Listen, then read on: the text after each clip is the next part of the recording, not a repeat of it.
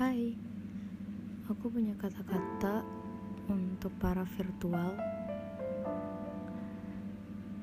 Mau seasik atau secantik apa pun lo, kalau cuman virtual, ya bakal kalah sama cewek di real life.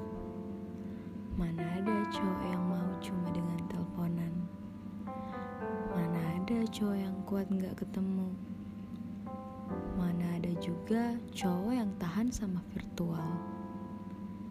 Dia bertahan karena belum nemu cewek real life yang pas. Dia bertahan karena dia gabut. Dan mungkin juga dia bertahan karena bosen sama cewek real life dia. Maka dari itu, hati-hati ya kalian para pecinta virtual